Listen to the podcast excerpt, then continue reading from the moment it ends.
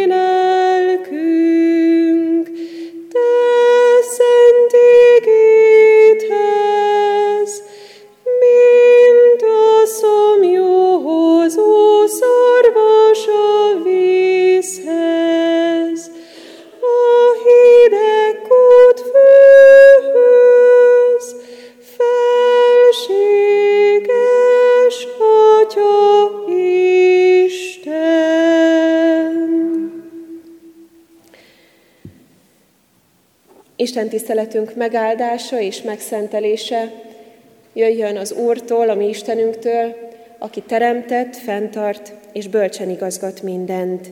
Ámen. Csendesedjünk el és imádkozzunk, fohászkodjunk. Menjél, édesatyánk, drága Istenünk, aki Úr vagy a mennyben, és Úr vagy itt a földön is. Hálát adunk azért, hogy a mi életünk fölött is Úr vagy, hogy vezetsz bennünket, irányítod lépteinket, őrzöl bennünket a veszedelem idején. Köszönjük neked, Istenünk, jelenlétedet, amely elkísér bennünket minden útunkon. Arra kérünk most, Isten tiszteleti közösségünkben, hogy szenteld meg a szívünket a Te jelenléteddel, csendesíts bennünket, hogy mindaz, ami bennünk van, azok a gondolatok, problémák,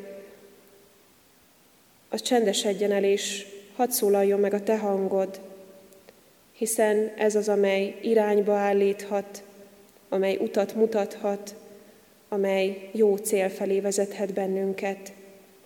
Arra kérünk Istenünk, hogy igédben szólaljon meg a hangod, és az üzenetben, amit a szívünkre helyezel. Így áldj meg mindannyiunkat ebben a néhány percben, amelyet itt töltünk veled és egymással egy közösségben. Légy jelen közöttünk, Szentlélek Úristen, szenteld meg a szívünket, és áldj meg bennünket üzeneteddel, jelenléteddel. Ámen. Kedves testvérek, Isten igéje ezen a délutáni estéhez közeledő Isten tiszteleten Ézsaiás próféta könyvéből szólít meg bennünket, Ézsaiás könyvének az 55. fejezetéből. Ülve hallgassuk meg ezt a fejezetet és a hozzászóló üzenetet, magyarázatot. Tehát így szól hozzánk Isten az 55. fejezetből, Ézsaiás könyvéből. Ti szomjazók mind, jöjjetek vízért, még ha nincs is pénzetek. Jöjjetek, vegyetek és egyetek. Jöjjetek, vegyetek bort és tejet, nem pénzért és nem fizetségért. Miért adnátok pénzt azért, ami nem kenyér, fáradozásotok jutalmát olyanért, amivel nem lehet jól lakni? Hallgassatok rám, és finomat ehettek, élvezni fogjátok a kövér falatokat. Figyeljetek rám, jöjjetek hozzám, hallgassatok rám, és élni fogtok. Örök szövetséget kötök veletek, mert a Dávid iránti hűségem rendíthetetlen. Tanúvá tettem őt a népek között, fejedelemmé és parancsolóvá a nemzetek fölött. Te pedig olyan népet hívsz, melyet nem is ismersz, és olyan népek futnak hozzád, amelyek nem ismertek. Istenednek, az Úrnak dicsőségére, Izrael szentjének dicsőségére, hogy fölékesítsen téged. Keressétek az Urat, amíg megtalálható, hívjátok segítségül, amíg közel van. Hagyja el útját a bűnös, és gondolatait az álnok ember. Térjen az Úrhoz, mert irgalmaz neki, Istenünkhöz, mert kész megbocsátani. Bizony, a ti gondolataitok nem az én gondolataim, és a ti utaitok nem az én utaim, így szól az Úr. Mert amennyivel magasabb az ég a földnél, annyival magasabbak utaim a ti utaitoknál, és gondolataim a ti gondolataitoknál. Mert ahogyan az eső és a hó lehull az égből, és nem tér oda vissza, hanem megöntözi a földet, termővé és gyümölcsözővé teszi, magot ad a magvetőnek és kenyeret az éhezőnek, ilyen lesz az én igém is, amely számból kijön. Nem tér vissza hozzám üresen, hanem véghez viszi, amit akarok, eléri célját, amiért küldtem. Bizony örömmel vonultok majd ki, és békességben vezetnek titeket. A hegyek és a halmok vígan újonganak előttetek, és a mező fái mind tapsolnak. A tövis helyén boróka nő, a csalán helyén mirtusz nő. Az Úr dicsőségére történik ez, örök jelként, amelyet nem lehet eltörölni. Kedves testvérek, ha feltenném azt a kérdést, hogy ki az, aki a mai nap folyamán legalább egyszer megszomjazott, akkor biztosan mindannyiunk keze a magasba lendülne. Ézsaiás könyvéből, ebből a fejezetből az egyik falsúlyos mondat az, hogy ti szomjazók mind jöjjetek vízért. Ez a mondat ebben az időszakban és ma különösen is szólhat hozzánk. Ingyen vízről, szomjúságot oltó lehetőségről van szó. És azt mondja az ige, hogy jöhetünk, még akkor is, hogyha nincs pénzünk, hogyha nem tudjuk azt megfizetni, úgy, ahogy vagyunk, üresen. Ez a felszólítás azoknak vonzó, akik szomjasak. Aki nem szomjas, aki most ivott, annak kínálhatunk bármit. Egy finom limonádét, egy jeges kávét.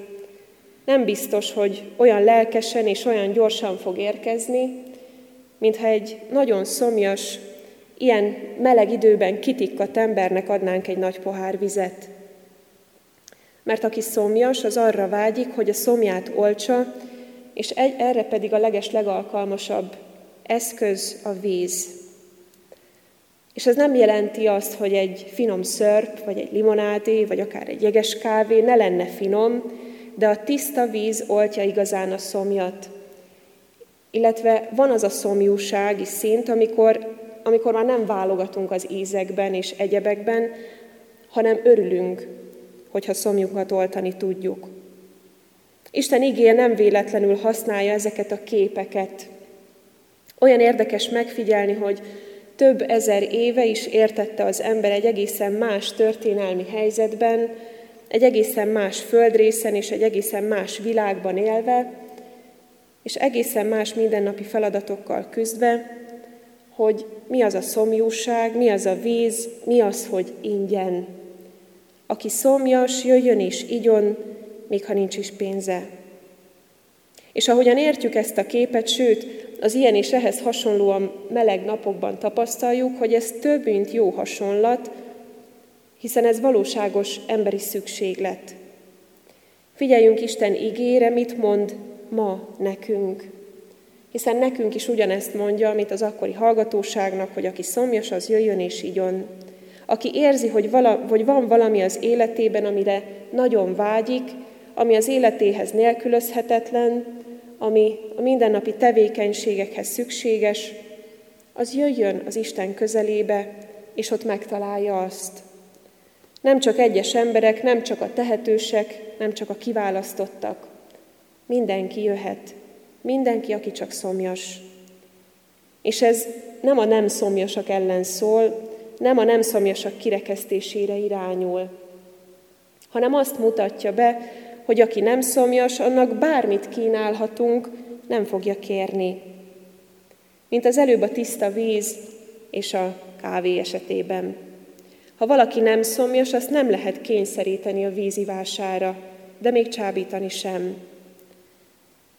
Mi ma mindannyian valamiért jöttünk ide, az Isten házába, ebbe a gyülekezetbe, az Isten tiszteletére. Eljöttünk talán különböző mértékű fizikai és lelki szomjúsággal.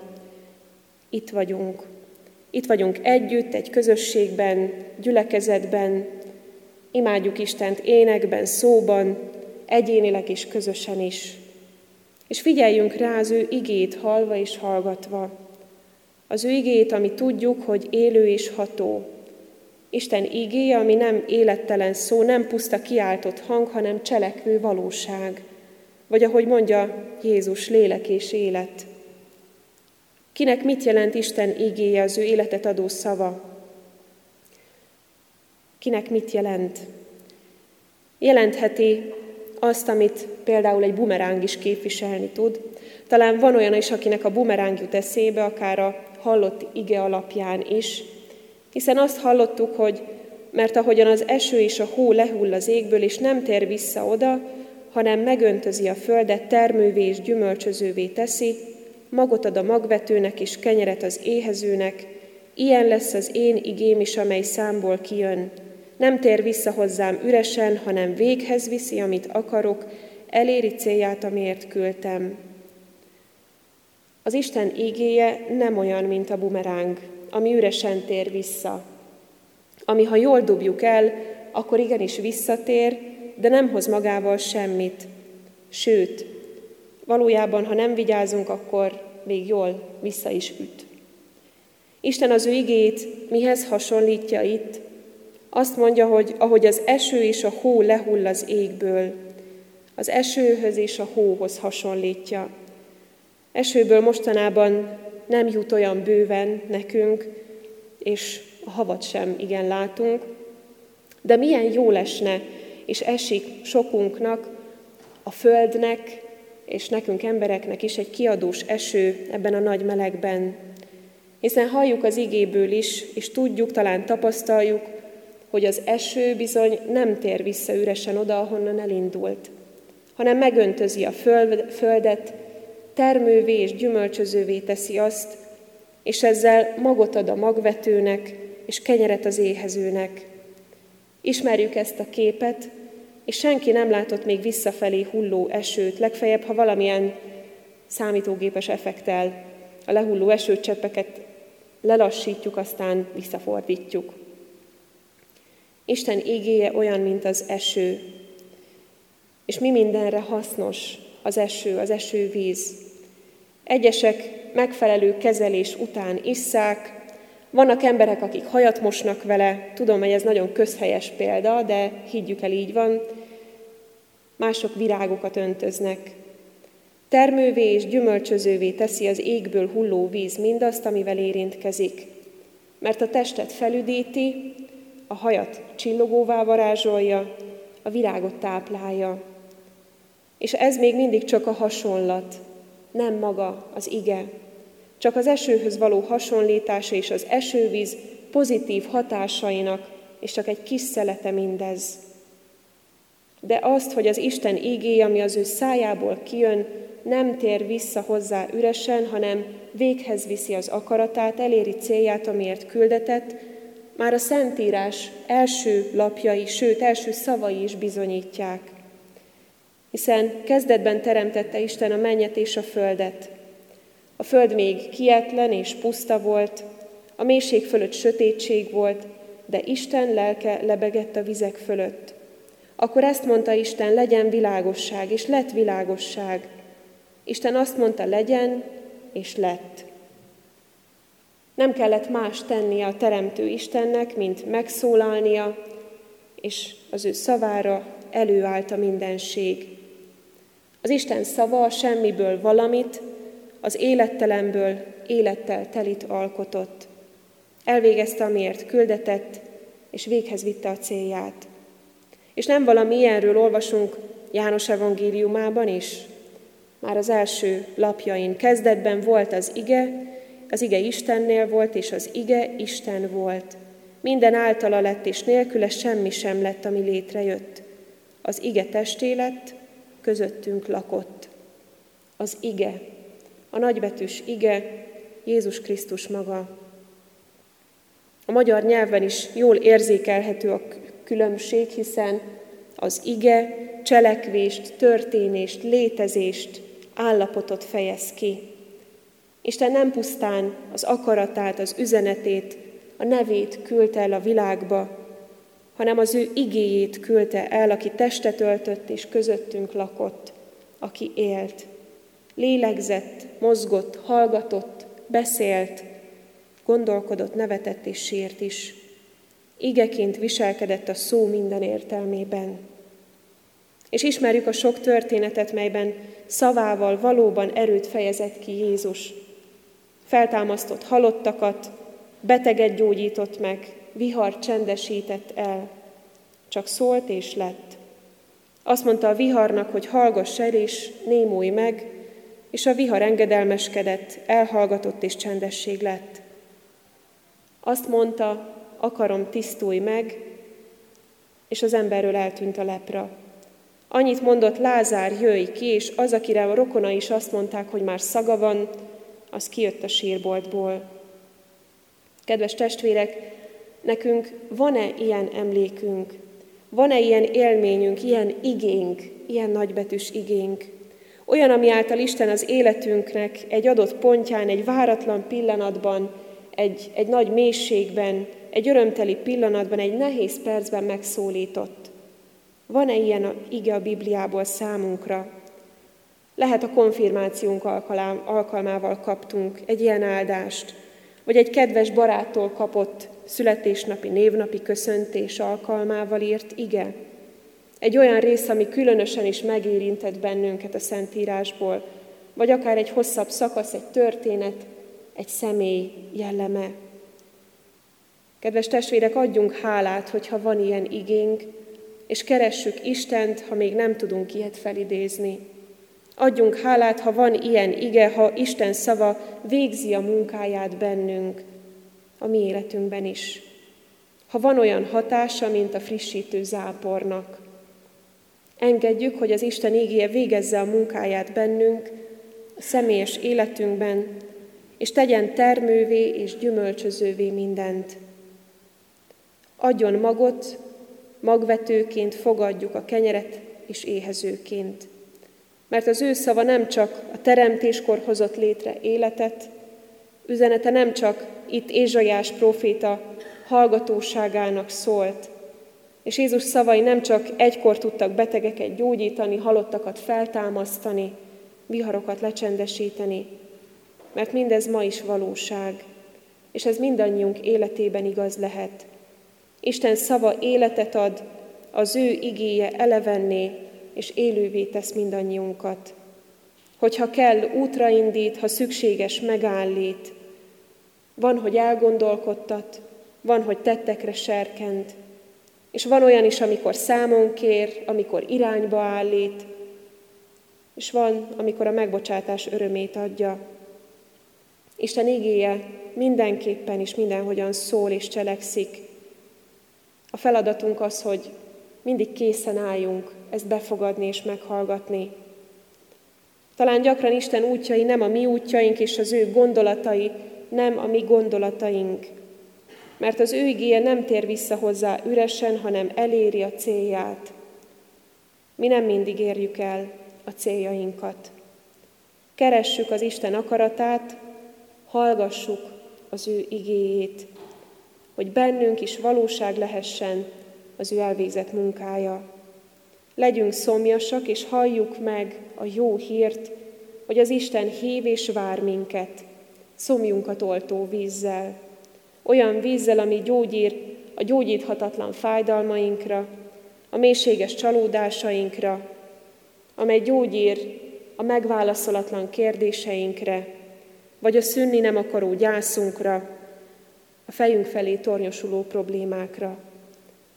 Isten az ő igéjét küldi, úgy, mint esőt, mint hót, havat a földre, mint éltető vizet. Ne felejtsünk el élni ezzel a mindennapi lehetőséggel. És ha pedig megtapasztaltuk ezt, ha már hálásan és örömmel élünk az Isten igéjében, áldás esőjében, akkor megöntözött földként és gyümölcsöző növényként engedjük, hogy a környezetünk is, akár minket látva szomjas legyen, megszomjazzon és vágyakozzon az áldás esőjére, az Isten igére. Hogy az ember felismerje, hogy az Isten igéje véghez viszi az ő akaratát, beteljesíti az ő célját, amiért küldetett. Ámen. Az üzenet és Isten igének hallására válaszolva énekeljünk most közösen, énekeljük a 261. dicséretet.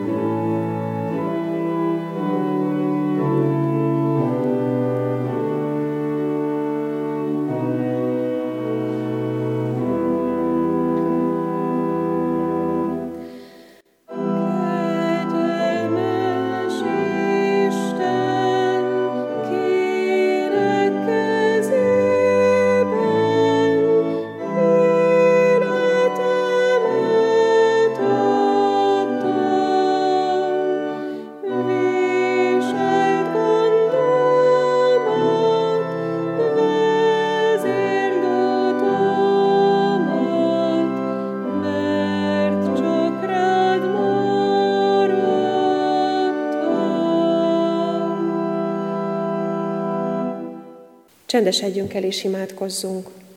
Gondviselő Istenünk, szerető Úrunk, hálásan köszönjük igédet. Köszönjük, hogy szóltál egykor, amikor előállt a világ mindenség. Köszönjük, hogy Te igédet küldted a világba. Köszönjük, hogy engesztelő áldozatul nekünk is küldted a nagybetűs igét is, a mi Úrunk Jézus Krisztust. Köszönjük Istenünk, hogy ahogyan Te akkor szóltál, Te most is szólsz.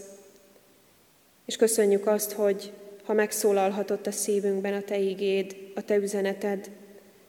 Köszönjük, ha mindebből valamit megértettünk, befogadtunk szívünkbe, lelkünkbe, és köszönjük, hogyha mindez cselekvésre indít bennünket hitünkben.